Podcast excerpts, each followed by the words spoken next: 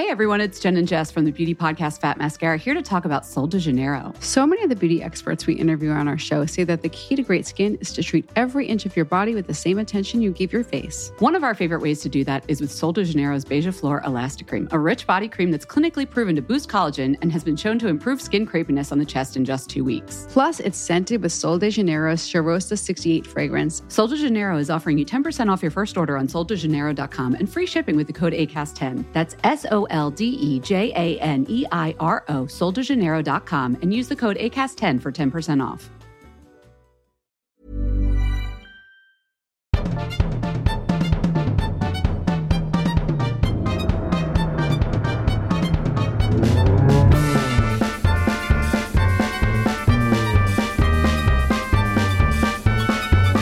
Here comes Santa Claus, here comes Santa Claus, dum, no, no, no, no. Here come no, no, no, no, no, no, no, no, no, no, no, no, no, no, no. Och vilken julstämning det blev här Svanberg. Tycker det är en underbar liten sång. Eh, det som man kanske inte ser, eller det, det kan man ju inte se för om man Nej, lyssnar på den. för det är ju lyssna, Men vi lyssnar. ingår ju, ja, det är ju inte bara en ljudfil där, utan det är ju en liten film som vi har fått. Ja. Så det ingår ju även fudge, typ, någon sorts cola och eh, en katt. Som heter Dolly. Och det är alltså från en lyssnare som har skickat in det här. En ganska så creepy litet filmklipp. Alltså det är ju, det är, hon sitter med en katt, hon äter en fudge och hon nynnar på den här sången. Det är lite så skräckfilmsfeeling i det. Men samtidigt så himla härligt att få en liten, liksom, i, ni, ni dyker in, ni som lyssnar dyker in i vår värld när vi sitter här och pratar. Det är härligt att få liksom kika in tillbaka i vad ni gör medan ni lyssnar. Till exempel äter fudge och gosar med en katt. Så det här var alltså en lyssnare som sjöng den hela, bullade upp julstämningen på det där viset. Man kunde nästan tro att det var du, Ja, faktiskt. för Det lät lite som du tycker det var jag. samma. Mm, ton där. Kanske skulle kunna få till en bra march. Jag, jag. googlade, eller jag fastnade på något... äh, Du vet om man kan fastna på konstiga saker. Via Facebook kan man hamna precis var som helst. Sär, Mm, ja. Särskilt om det är liksom sent på kvällen. Jag fastnade igår i någon tutorial om man, hur man gör Chewbacca-ljud. Du vet, okej. Chewbacca, alltså Ja. hur man... Ja. Star Wars. Star Wars, precis. Och, och det var liksom noggrant hur man skulle göra med tungan och sådär. Men du vet ju att jag, är, har jag brukar ju ofrivilligt inte sällan låta som Chewbacca när jag gäspar. Jag ska se om jag kan göra det. är, ja. Det, kan, det är lite svårt att göra på beställning, men... Vad ska jag göra? Nej. jag, ibland får jag till en vibrato i gäspen som är väldigt eh, Jag är Chewbacca. sjukt, du kan prata om gäspning och jag börjar gäspa. Undrar nu hur många av de som lyssnar som, hör, som börjar gäspa? Bara av att... Vi gör en liten undersökning. Ja. Mm. Kan ni mejla in och svara på det? Nej, det behövs inte. Nu är vi helt fast i det.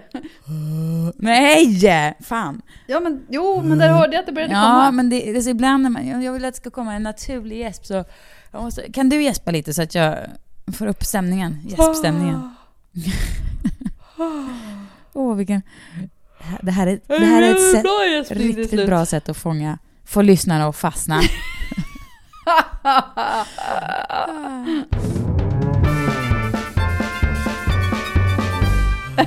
Nej, jag kan inte, men jag ska, hoppas jag kan få fram min Chewbacca, för den är faktiskt bra. Bättre än den tutorial-killen, men jag kan inte göra den på beställning. Ja. Men Johanna, du har, du, har, du har lite matigare att komma med. Ja, det har jag ju. Vet du vad, för jag satt och kollade idag. Du vet, nu- i slutet av året så är det min sämsta tid rent, eh, om man tänker rent läsa tidningsmässigt. Jaha. Du vet, läsa magasin. Men för alla dessa evinnerliga bäst just nu-listor. Eller bäst i, årets, Årets bästa. bästa. menar jag. Mm. Det är inte bäst just nu, utan det är just årets bästa. Så då ska alltså all gammal skåpmat från mars och april bara All gammal ältas. skåpmat. Det säger du för att du är så himla with it. De flesta kanske inte ens kommit till marsen. Du är ju redan på 2017. Nej, men det är väl inget problem. Men, att, men den personen som sitter och gör listorna, den ska ju sitta och runka upp liksom, oj, vad säger jag? Va? Så Ja, men oväntat. det var jag såg alla sådana här kvällstidningsjournalister och de är alltid så gamla män som bara blä.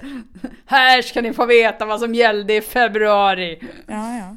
Du menar Anders Nunstedt sitter där och plockar, plockar bland... Ja, jag nämner ingen namn. Jag, jag ser dem som en stor grå massa bara. Ja. Förlåt alla, men så är det. Ehm, Du menar att ja, du ser och- män i det stora hela som en stor grå massa? Nej, jag menar just de här som skriver de här bäst just nu-listorna, de Ah. lever för det. Eller, nu sa jag bäst just nu igen, bäst, årets bästa. Mm. Jättetråkigt är det. Jaha. Ofta skrivs de, alltså är det så här, kvällstidningarna gör åtminstone sina listor typ nu. Eh, när det är magasin, då gör de ju listorna typ i september eftersom Ja. det är så lång pressläggning på tidningar. Så det är därför det aldrig finns någonting nytt med när folk gör sådana. Och menar, jag har själv varit skyldig till extremt många års bästa listor. Ja. Eh, Men när, och när det är man, man själv som gör dem, då känns de ju ganska kul för då är det ens egen smak. Man, ja, precis. Men man får ju samtidigt också lite så här, man får alltid lite så här klump i magen typ, för man inser ju så här, det är ungefär alltid när det är så här veckan som gått i DN, det testet, man blir så här, "Hä?" man, Mm. man känner sig liksom, oj, jag borde, jag, borde, jag borde få rutin på att läsa tidningar och sånt där känner man. Så kan man känna lite med såna här listor också, man bara inser hur mycket man, som har flyg, totalt flugit en över huvudet tycker jag. Inte dig då Jaha. förstås Johanna, för du, du har ju förstås, Ja, men jag känner inte så, för jag känner, alltså det är så väldigt sällan som jag se- läser någonting i de listorna som jag känner, åh det här hade jag verkligen velat vara en del av. För dels så är det ju aldrig för sent. Då kan man ju bara, alltså om man känner ett sånt sug, då är det bara att börja. ja. Alltså knarka det innehållet i folks listor. Men allra mest så hade man ju varit intresserad av det så hade man ju gjort det redan. ja. Det som jag däremot, då, nu, nu vänder vi på steken, nu ska jag inte vara sura mer. Utan det som jag däremot tycker är roligt med den här tiden på året är ju när det kommer så här, nu tittar vi framåt. Mm. Vad Ja. händer 2016? Mm. Och så presenterar folk liksom, det här är färgerna som gäller. Mm. Ja, det är kanske inte så himla kul, men, eh, nej, men du vet, Mm. sådana grejer. Mm. Och idag så hittade jag en, eh, en lista där Pinterest, det som de eh, ser som stora, alltså det som kommer bli stort på Pinterest 2016. Mm. Åh, vad spännande. Berätta. Och man gill, jag gillar ju Pinterest va? Ja. Det gör man ju. Alltså, Samtidigt som jag hatar det. Mm, Väldigt du? dubbla känslor Det finns ju mycket Pinterest. så här. Pinterest, man kan hamna på så fantastiska ställen som man bara... Man Mm. måste, liksom, jag säger upp mig och börjar bara sitta hemma och pyssla och måla om saker.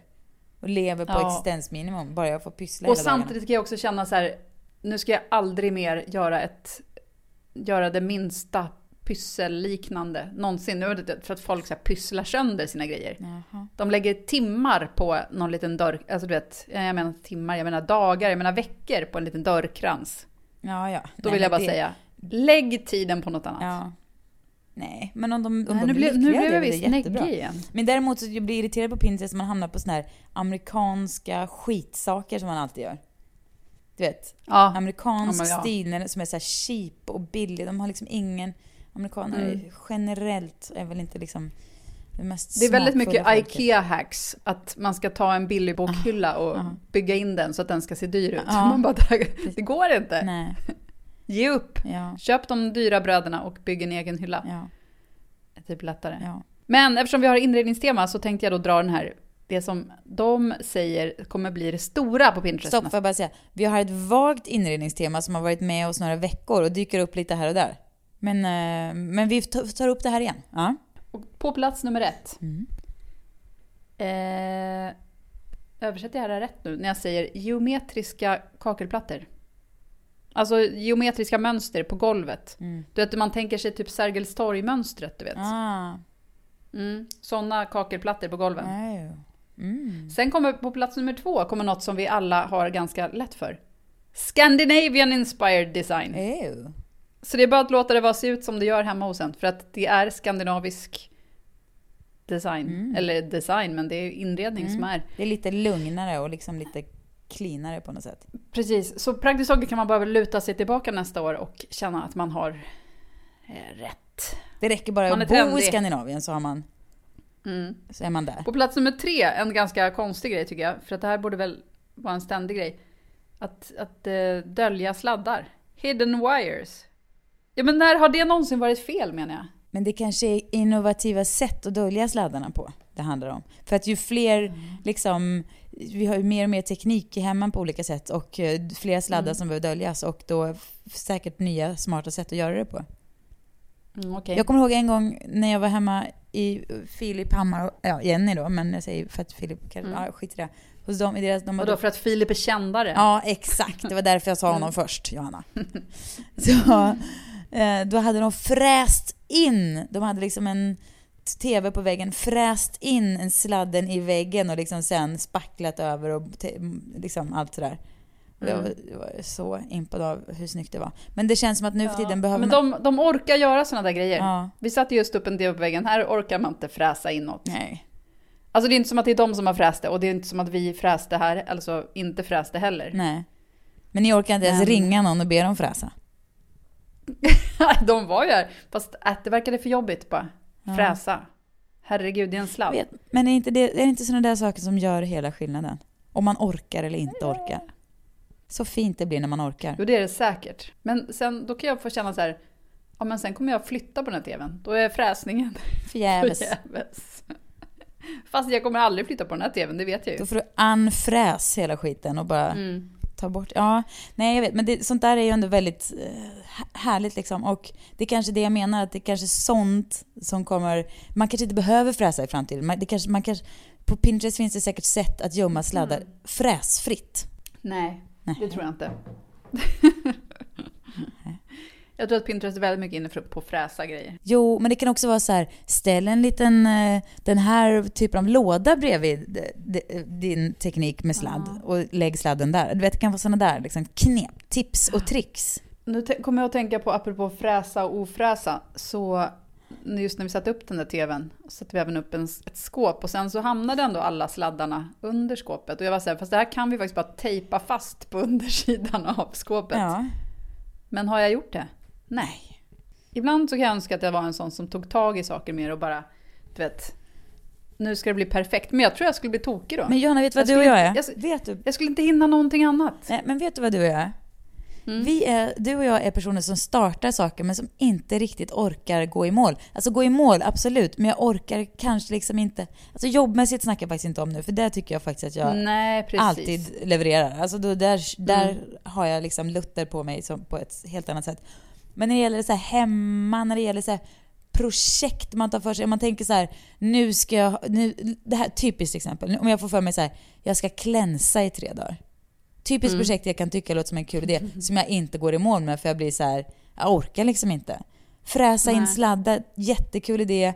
Jag tänker att jag ska göra det, jag orkar inte. Jag tänker så här, tänk vad käckt, jag bara målar om ehm, elementen i en fin färg. Det blir en snygg detalj, jag köper elementfärgen, målar aldrig om. Alltså, förstår du? Mm. Du är väl sån också att man, man älskar idén, man tänker man ska göra... Man, alltså du, kanske, du kanske till och med har så mycket insikt att du inte ens gör det. Men jag börjar, sätter gärna igång projekt hemma eh, som jag sen inte riktigt eh, levererar på. Fast jag har ganska många sådana projekt som jag i och för sig har slutfört också. Vi har ju snackat en del om mitt målande och de grejerna gör jag ju. Ja men det är ju väldigt begränsad yta och tid det kräver. Hallå, du vet inte hur mycket jag har målat. Jag har målat så sjukt mycket.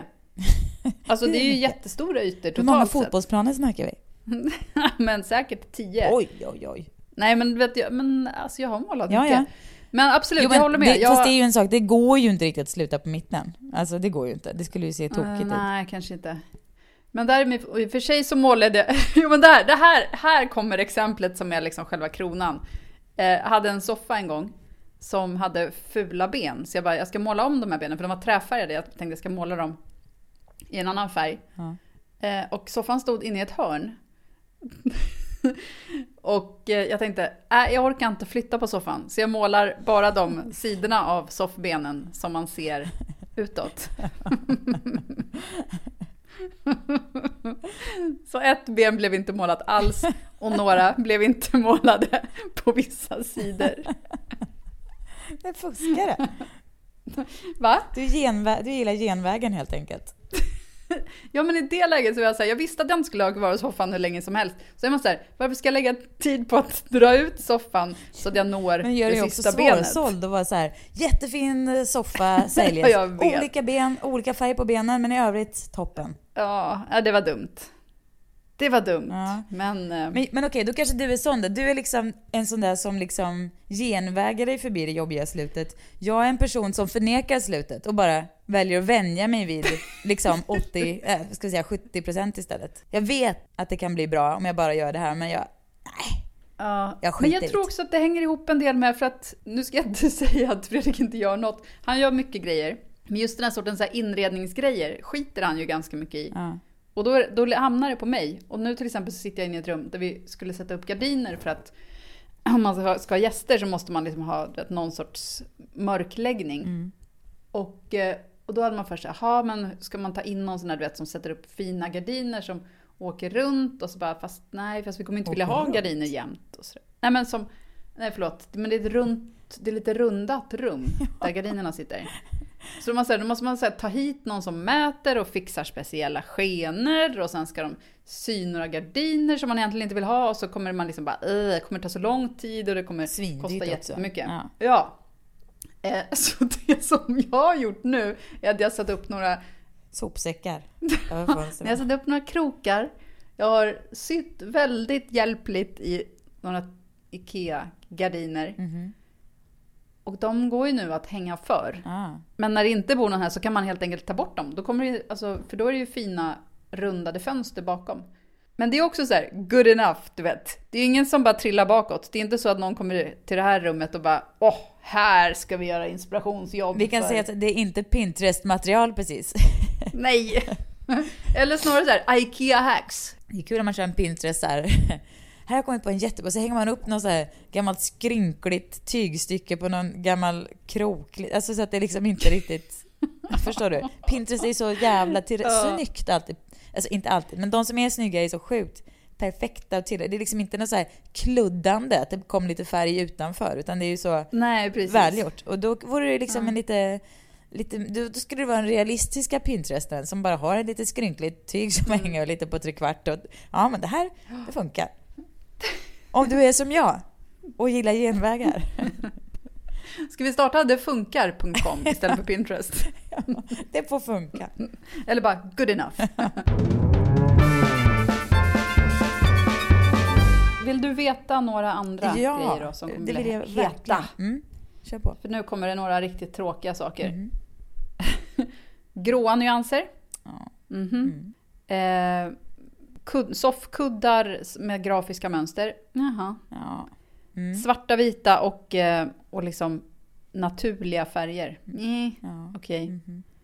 Ja, vävd... Vävda, väv... Vad heter det? Vävda väggprydnader. Aha.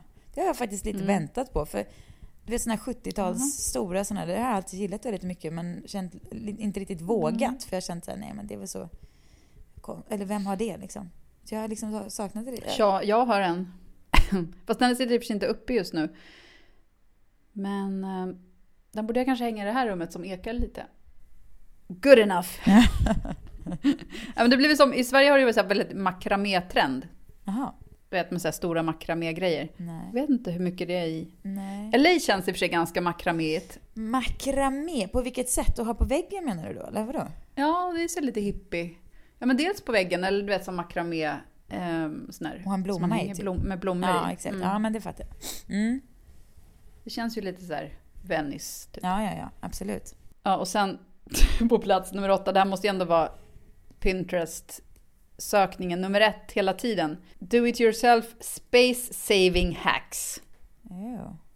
Ja, alltså sätt att... Eh, smarta trick för ens hem. Ja. Typ att man har en... Eh, här är en bild på en skärbräda med ett hål i. Alltså som är...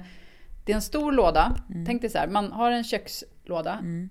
Man drar ut den. Överst, istället för att det är liksom en låda så är det en skärbräda. I skärbrädan finns det ett hål som går ner till papperskorgen. Oh.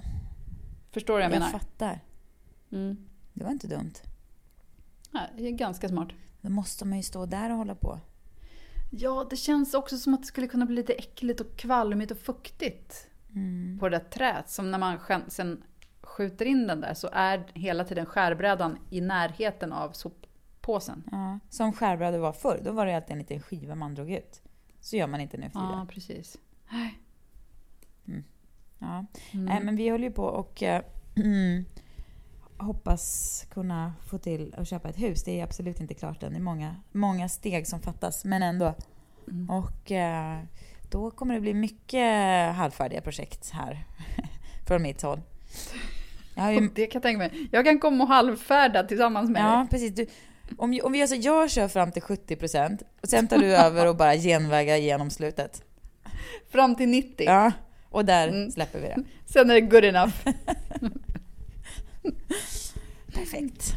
Nej men jag tänker att jag ska ha en, jag, jag ska faktiskt vara lite så här, om det nu blir så här med det här husköpet som vi hoppas på, då ska jag liksom göra en lång lista med allt som, vi hade en så här inspektion på huset igår så att det blev ganska mycket, ja det, det blev en ganska rejäl lista på saker som behöver göras. Och eh, ehm, då tänker jag att man går igenom den där listan och bara bockar av och gör samma med inredningen och så ser man till att det finns folk som gör allt det här förstås för att det går, det går inte annars. Och sen eh, så får man bara bocka av det helt enkelt. Allt det här ska göras. Bock, bock, bock. Och så får man... Annars kommer det inte, annars kommer det inte bli. Liksom. Men det är lika bra, alltså för det som jag känner nu, nu eftersom jag är då en good enough person så har vi innan man har flyttat, vi har ju flyttat ganska mycket. Jag har alltid känt så här att, ah, ja men, äh, vi löser det här på ett snabbt sätt, du vet. Eh, Och nu den här gången så har vi snar, alltså, tänkt att inte göra det. Vilket vi faktiskt har lyckats med rätt bra. Väldigt mycket som är ofärdigt och inte gjort eller åtgärdat just på grund av att man inte har hittat den perfekta lösningen. Ah, vad vuxet, vad moget. Ja, alltså jag, jag har ju blivit bättre på det i och med det här. Men det är ju inte perfekt. Alltså det är ju fortfarande så att jag hänger upp gardiner med två krokar. Mm, men det är ju ett rum som jag inte använder så mycket. nej. Det kanske kommer komma jättefina gardiner där en vacker dag. Du bara väntar på den. Ja, fast du vet när, det, när, det, när någonting innebär att man måste ta hit folk som ska komma med åsikter och mäta och trixa och dona och sen så ska man vänta i två månader på att få det. Alltså jag har inte den tiden. Det, måste, det måste man verkligen säga, fördel USA. Här finns det ju mycket mer folk som kan komma mycket snabbare. Eller hur? Med sånt där. Det, finns, det är liksom inga konstigheter. Man, kan, man har alltid en liten, någon som känner någon som kan lägga ett golv nästa vecka. Och det blir inte så jävla dyrt heller.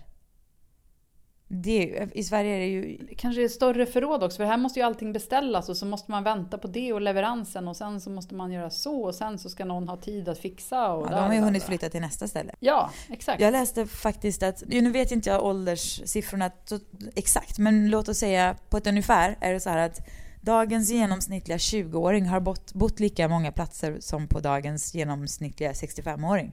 Mhm. Det är spännande. Vi är en annan generation helt enkelt.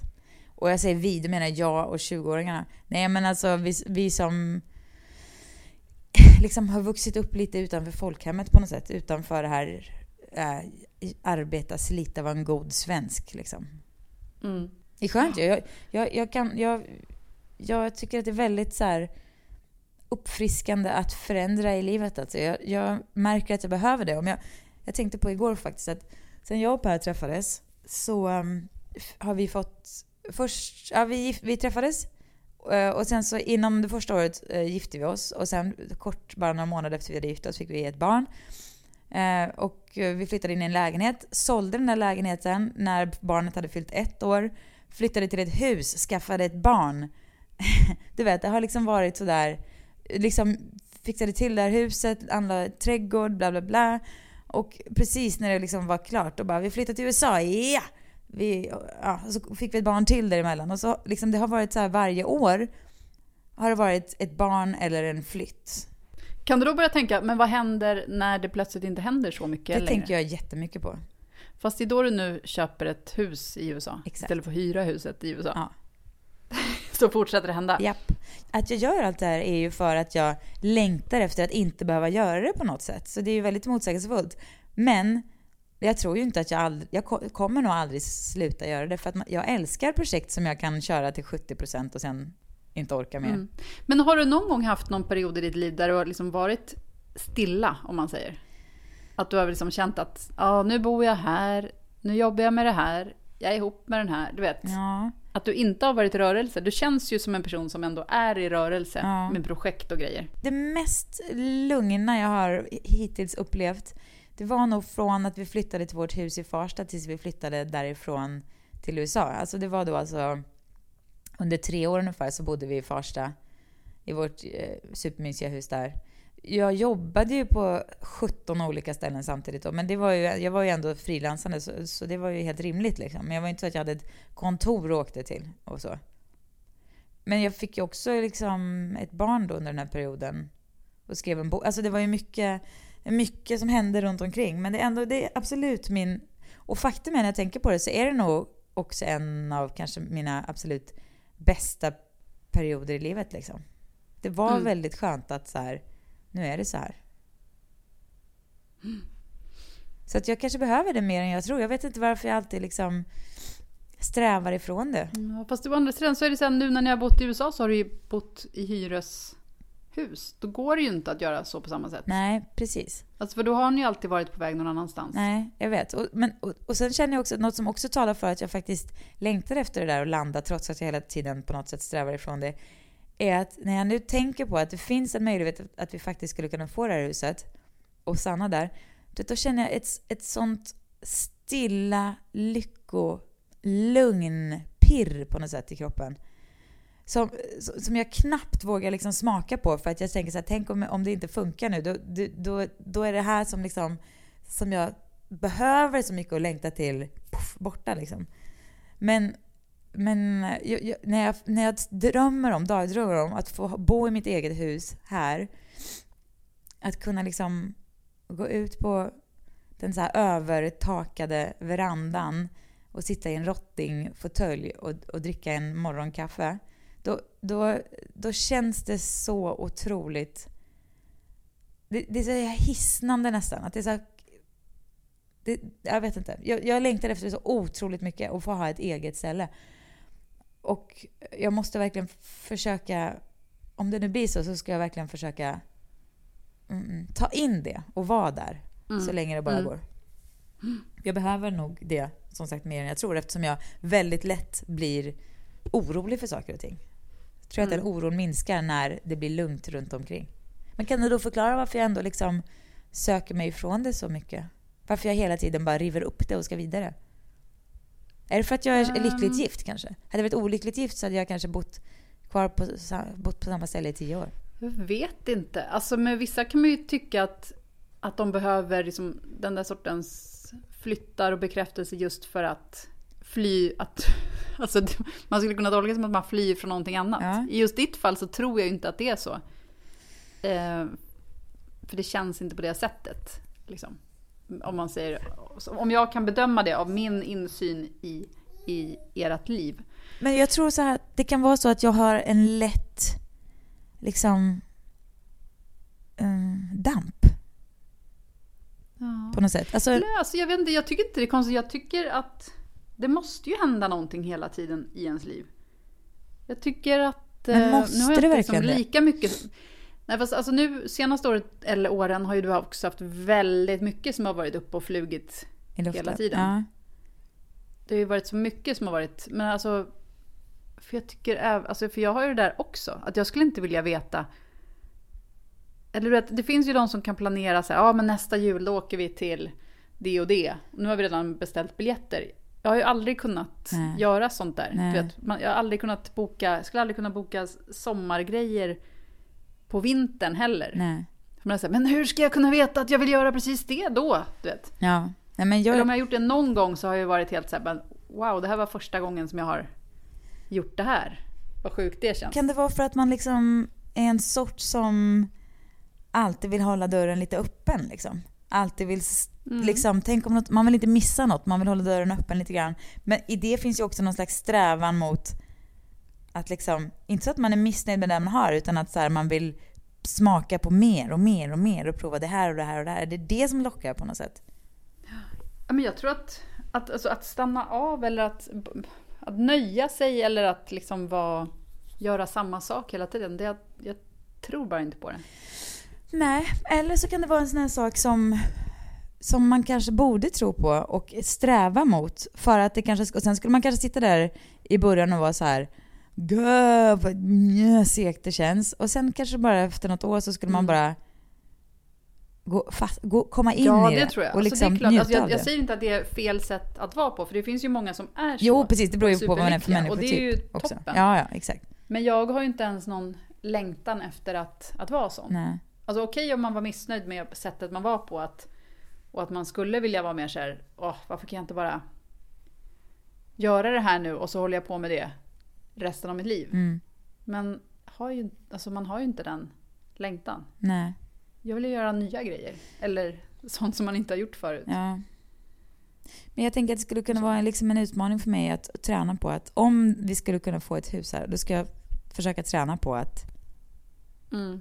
inte direkt när jag vaknar på morgonen vara så här, vad ska vi göra idag? Utan mer vara så här, inte bry sig om vad man gör idag, utan bara så här, man har ingen plan alls och så föreslår någon, ska vi gå ut och ta en promenad? Och man säger ja. Istället för att ha en jävla plan för allt hela tiden. Man är fast i någon slags planeringshelvete som man ändå njuter av, men som också är så här, som man inte riktigt vet vad man skulle vara utan. Kanske lugnare, kanske lyckligare. Men kan det ha att göra med att du är eh, frilans? Ja. Kanske. För jag känner att jag, alltså nu sen jag har liksom, som jag har vanligt jobb, 9 till 5, så är jag mycket mer så benägen på åh vad skönt i helgen, då ska jag inte göra någonting. Eller vet, att inte ha planer. ja. Men då har du också varit, haft vanligt jobb i två veckor, Johanna. Ja, Det kan ju ändra sig. fast vem vet hur länge jag kommer ha det. Nej, men, ehm, ja, men det blir ju liksom... Ja, jag vet. Det är ju i och för sig kul att ha planer också. Fast inte för många planer så man blir helt... Jag hatar att ha så många planer att man är helt uppbunden. För då får man inte vara spontan. Nej, som man ändå inte är. Så det är det värst ofta. Men känslan.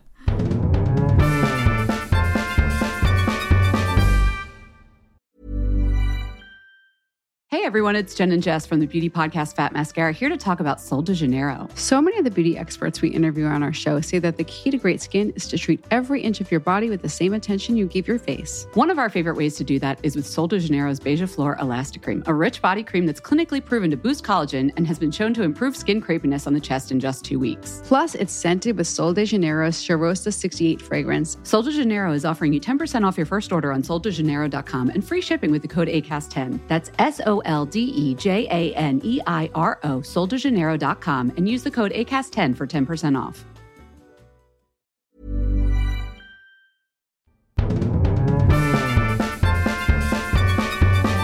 Igår, på tal om det här ehm, mitt framtida liv då, när jag ska vara väldigt still och inte röra mig så mycket.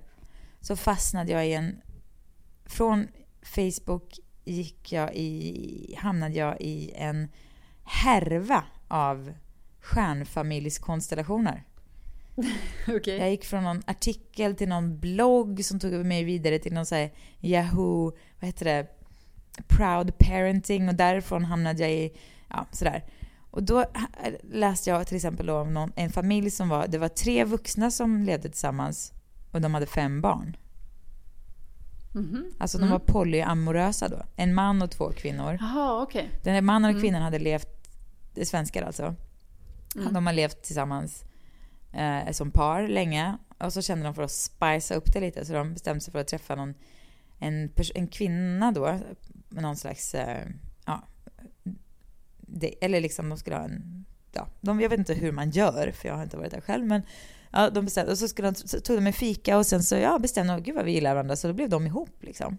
Och sen något år senare så flyttade de ihop. Så nu, den här kvinnan då tog, tog sina tre barn och flyttade in med paret och paret två barn. Och så hade de ett stort sovrum då, där de tre vuxna delade säng. Och så barnen, ja det var väl liksom, ja, så, så levde de liksom. Det var så det var Det var så det var.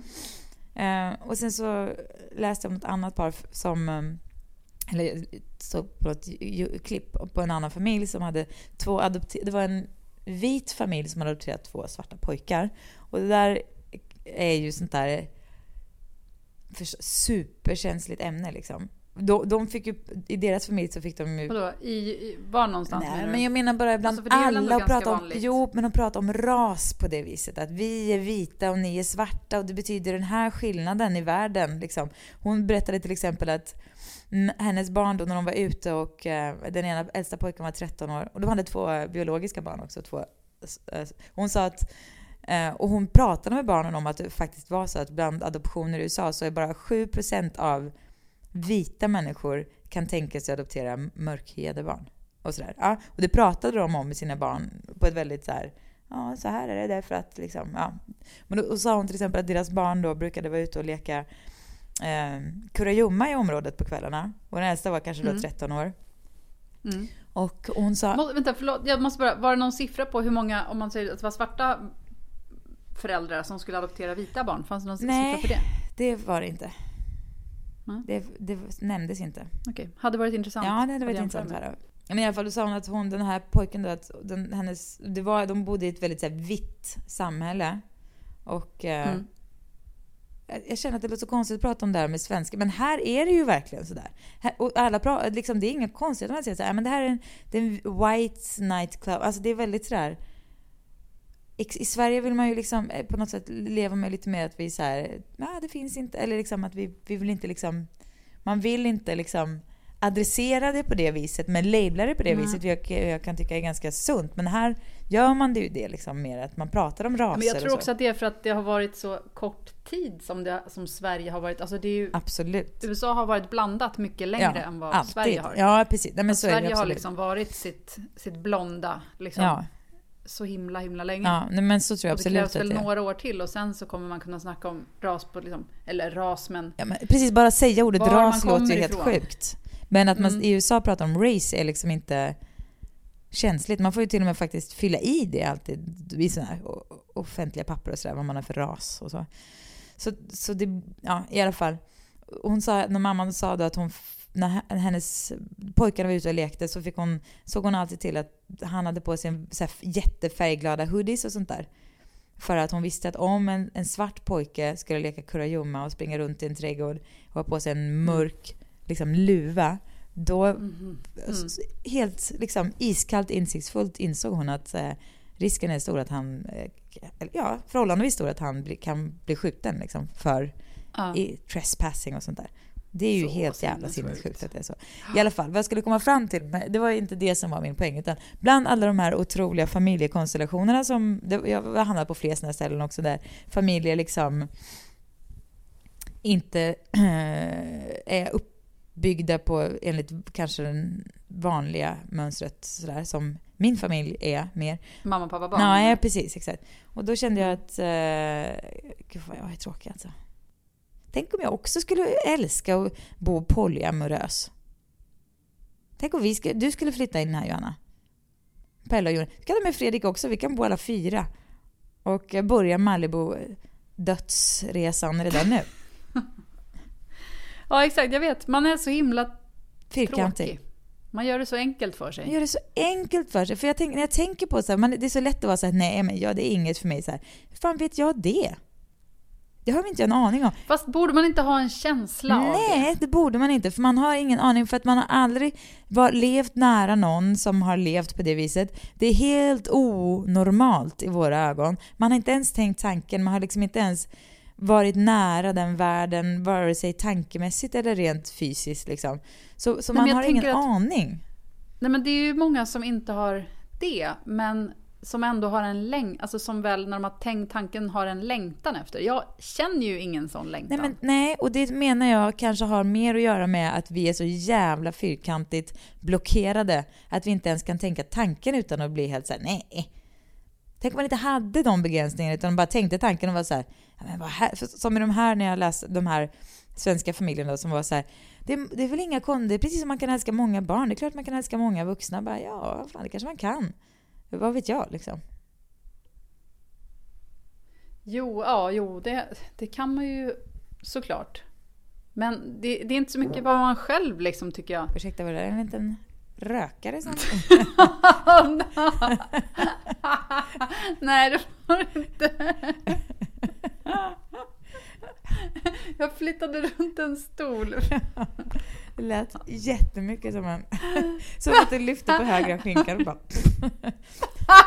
Passade på. Ja, ja precis. Jo, det var den, det var den första poddprutten.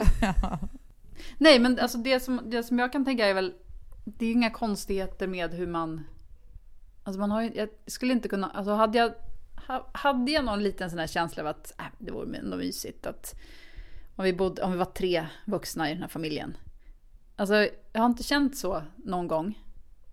Men hade man, alltså jag skulle mer känna, alltså du vet, hur ska man förklara, du vet, alltså barngrejen? Att det man måste, alltså, alltså det är klart att de inte ska tycka att en sån sak är konstig heller, men att det plötsligt blir så. Det blir en liten vändning kan man säga. Det är ju komplice- mer komplicerat. Ja, precis. Vore man bara tre vuxna som bodde så är det ju inga konstigheter. Men har man två barn som är så här åtta och sju år som fattar vad som händer och sen plötsligt så flyttar in en tredje vuxen Ja. i sängen. Men ska, ska Cecilia, vad, vad gör Sissan i, hos er? Ligger jag där mellan dig och Fredrik och sover? Med min ögonbindel och öronproppar. Snarkar. Det vore i och för sig ganska mysigt. Nej, Men jag hörde en kompis som sa det att, att hon hade så himla svårt att förklara för sina barn att alltså varför de måste sova ensam, ligga ensamma i sina sängar när vuxna får sova tillsammans. Ja. Nej, det är ju sant nu när du Det säger är ju så. svårt alltså. Ja, precis. Det är ju svårt. Jag var glad då att inte mina har tänkt på det sättet. Fast jag brukar säga så här, för de, frågan har ju ställts här också och också svaret har uppenbarligen fullkomligt struntat i för att så gott som varje morgon är vi fem pers i sängen eh, Mm. när Åh, vi, jag står man inte vaknar. ut med det. Va? Jag hotar alltid med att ha en madrass på golvet där de sova. Ja, nej, vi har provat det med men nej, det är lite upp och ner. Ibland är det liksom få, alltid ett barn i alla fall. Minst ett barn i sängen. Mm. Ehm, men, jag brukar, men jag tycker så att det kan vara fine bara man får liksom när bara man får somna, bara man får ligga i sängen, gå och lägga sig tillsammans och kanske kolla på något avsnitt och liksom göra vad som nu ska göras så att säga. liksom innan ehm, det kom, ungarna började trilla in. Så bara man får en liten stund så där, när man, ja, i alla fall jag brukar säga till barnen att, det, att, nu behöver, att man behöver liksom sin, jag brukar säga, brutalt säga bara att nu behöver vi vara liksom vuxna tillsammans utan barn för att vara, liksom, göra, prata om vuxensaker och för att jag, vi tycker det är mysigt att bara vara vi också ibland. Det, det Mm. tycker jag att det känns som att de respekterar. Alltså i tanken, sen kommer de ju som sagt ändå, men de, de blir inte så här, ser inte ledsna ut och de ser liksom inte så här förolämpade ut när man bara säger att vi, vi, vill, vi tycker det är mysigt att vara själva ibland. Nej. De borde vara glada för det. För det finns föräldrar som absolut inte vill vara, aldrig vill vara själva tillsammans. Ja, verkligen. Och det betyder ju ofta att man kanske, eller kan ju betyda att man inte har så mycket gemensamt och att det då barkar mot skilsmässa. Mm. Vi är ju verkligen i den fasen nu. Våra kompisar har ju, de flesta har väl barn som börjar bli lite, ja, inte liksom nyfödda utan, ja, vi är i skilsmässoåldern helt enkelt. Där folk börjar skilja sig. Det är bara att se vilka som står kvar och vilka som Usch. faller. Ja, precis. Jag, jag, jag läste någon artikel om Gwen Stefani häromdagen. Mm. Mm. Det var ju förstås i så People eller något, så det var inte liksom... Ja. Men ändå, hon var ju då tillsammans med Gavin Rossdale i typ 13 år eller något. Tre barn, när han helt plötsligt bara “Jag drar!” och var ihop med nannyn eller något sånt där. Eller han, ja, så här. Ja. Den där gamla klassikern. Och ehm, då... eh, Och, och så sa hon också att jag, jag egentligen, det var så mycket som och hon sa, och, och det var liksom ändå några citat från henne där. Så- Där hon sa att eh, det var ju förstås liksom fruktansvärt. Hon var totalt heartbroken och sådär. Men hon kände sig ändå ganska liksom fri på något sätt. Liksom lite så här, ha. Och hon sa också att tänk alla de här sakerna som hänt under de här åren vi varit tillsammans. Jag borde förstått, hon borde sett liksom att det skulle sluta så här. Men att man förnekar det på något sätt. Det gör man väl för att man... Det är ju en jävla jobbig grej som man helst bara vill blunda för så länge, den, så Ja, länge man kan. verkligen. Men jag försöker verkligen vara så här, tänka så här. Om jag gör det, så här, finns det massa skit mellan oss som jag liksom förnekar varandra, som du då antyder att mina flyttar och grejer är tecken på att jag gör. Men jag tror verkligen inte det faktiskt. Jag, jag tror inte det. Jag tror, jag, det finns Nej, inga... Men sen tror jag också att alltså, för att det finns ju inga förhållanden som har liksom som har absolut noll problem där allting bara är så la, la, la, hela tiden. Så är det ju alltså, Det finns ju inte. Det finns ju inga... Alltså det finns ju inte ens vänskapsförhållanden som är så okomplicerade. Nej. Det är möjligtvis mer kanske där. Men i alla fall, att det finns ju alltid saker man stör sig på hos, hos den andra och sådär. Ja. Men, och jag tror att det är så mycket... Ja, Men du menar att det inte finns en perfekt relation där man bara... Där det bara sprutar kärlek? Nej, men jag menar också att sen, att när det väl tar slut, då är det så lätt att, att då säga ja, jag borde ha, alltså det här borde jag Ja, ju ja. förstått. Men Nej. det är klart att man inte kan veta allt i förväg. Ja, men jag har ju en, en dröm, den har jag också berättat om förut, som jag ofta, som ofta återkommer. Att Per bara plötsligt är så här, jag vill skiljas och det finns liksom ingen... Han har bara tröttnat på mig. Och då, i drömmen, då är det, då är det verkligen så här, du vet hur det kan vara i drömmar, hur man verkligen upplever en känsla på riktigt. Mm. Och då är det så att jag liksom, jag vet att jag, det är som att jag står vid ett så här avgrundsdjup när det bara slår mig så här att fuck, nu är jag helt jävla själv i det här alltså. Jag är helt ensam, vi kommer inte leva tillsammans längre och det bara svindlar och där någonstans vaknar man. Så jag tror nog att jag, alltså det är klart man inte kan fatta det på riktigt förrän det verkligen händer, men jag tror ändå att jag har, jag har nosat på det liksom i drömmarna. Nej, fan alltså. Bättre att hålla ihop. Förra veckan så bad vi om att, man skulle, att lyssnarna skulle skicka in små ljudklipp eh, med antingen med frågor om vad som helst, eller sådär, saker de ville snacka om.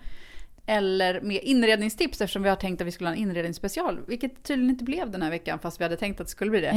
Ja. Eh, men, men det kommer. ja. Men vi kör väl ett av de tipsen för att det var ett ganska bra tips om eh, billiga och miljövänliga kuddar. Mm. Från Erika Krok. Eh, Erika i Malmö. Precis. Hej Blanken Svanberg! Tack så mycket för att ni levererar en jättehärlig podd varje måndag. Därför ska ni nu få mitt bästa inredningstips. Det är enkelt, det är billigt och det sparar på miljön. Prydnadskuddar är någonting som jag gillar. Man vill gärna ha många av dem i soffan eller i sängen eller och slänga någon i en fåtölj. Men det är ganska dyrt att köpa. Så gör istället så här. Gå till första bästa second hand-butik och så letar du upp ett tyg som du gillar med färgen eller mönstret eller någonting som tilltalar dig. Det kan vara en gardin eller en gammal duk eller varför inte en stor kjol som du gillar bara. Och så tar du en kudde, antingen någon gammal som du är trött på eller så, så köper du bara någon utan eh, redan fodral på till exempel Åhléns eller Ikea. Och sen syr du bara tre stycken raksömmar på tyget ut och in, stoppar i kudden och sen syr du en raksöm till. Du får stoppa in eh, liksom den här eh, råa kanten. Vik in den och så syr du en raksöm. Du behöver inte hålla på och krångla med något blixtlås eller så. När den är smutsig så stoppar du in den i tvättmaskinen och när du är trött på den så syr du en ny. Det är jätteenkelt. Om du kan sy en raksöm så kan du sy en kudde, jag lovar. Det är ganska snabbt och enkelt. Och det är också ganska kul att skryta för sina vänner när man får komplimanger för sina fina kuddar, att man har sytt dem själv. Och eh, ja, det var mitt bästa inredningstips. Hoppas ni gillade. Lycka till! Hej från Erika i Malmö. Ja, men eh, hörni, det är, väl egentligen det är väl egentligen ett supertips för att det är också så lätt att ändra en soffa, en, ett rum, en säng med kuddar. Så det är väl underbart? Så här, vi har fått in en massa såna här grejer, vilket är superkul och vi älskar alltihopa. Det är så himla... Vi måste ju avsluta med den här sången sen igen. Ja. Men vi vill ju hemskt gärna ha fler Japp. eh, ljudfiler och sånger och allt möjligt vad ni nu vill skicka. Kanske inga pruttar, men eh, andra ljud. Nej, för det står ju du för Johanna. Ja, jag står för dem. eh, men, och då kan man mejla dem, man bara spelar in på sin smartphone, eller vad man har. Och sen så skickar man det till blankensvanbergpodcast.gmail.com. Ja, och vi är väl inte intresserade- av allt från inredningstips till, men också frågor och sådär. Om ni vill bara snickesnacka med oss lite. Vi har ett litet lager, eller vi har några stycken, men vi vill gärna ha fler. Eh, Så kan vi liksom ja, klippa ihop det här lite, så det blir lite tvåvägs. kan vara kul. Slipper ni höra oss Väldigt kul. hela, hela jävla tiden Exakt. också. Och vi får höra er. Men du, vi hörs snart då. Ja, det gör vi. Mm. Hej, hej! Here comes Santa Claus, here comes Santa Claus, dum, dum, dum, dum, dum, dum. Here come no no no no no no no no no no no no no no no no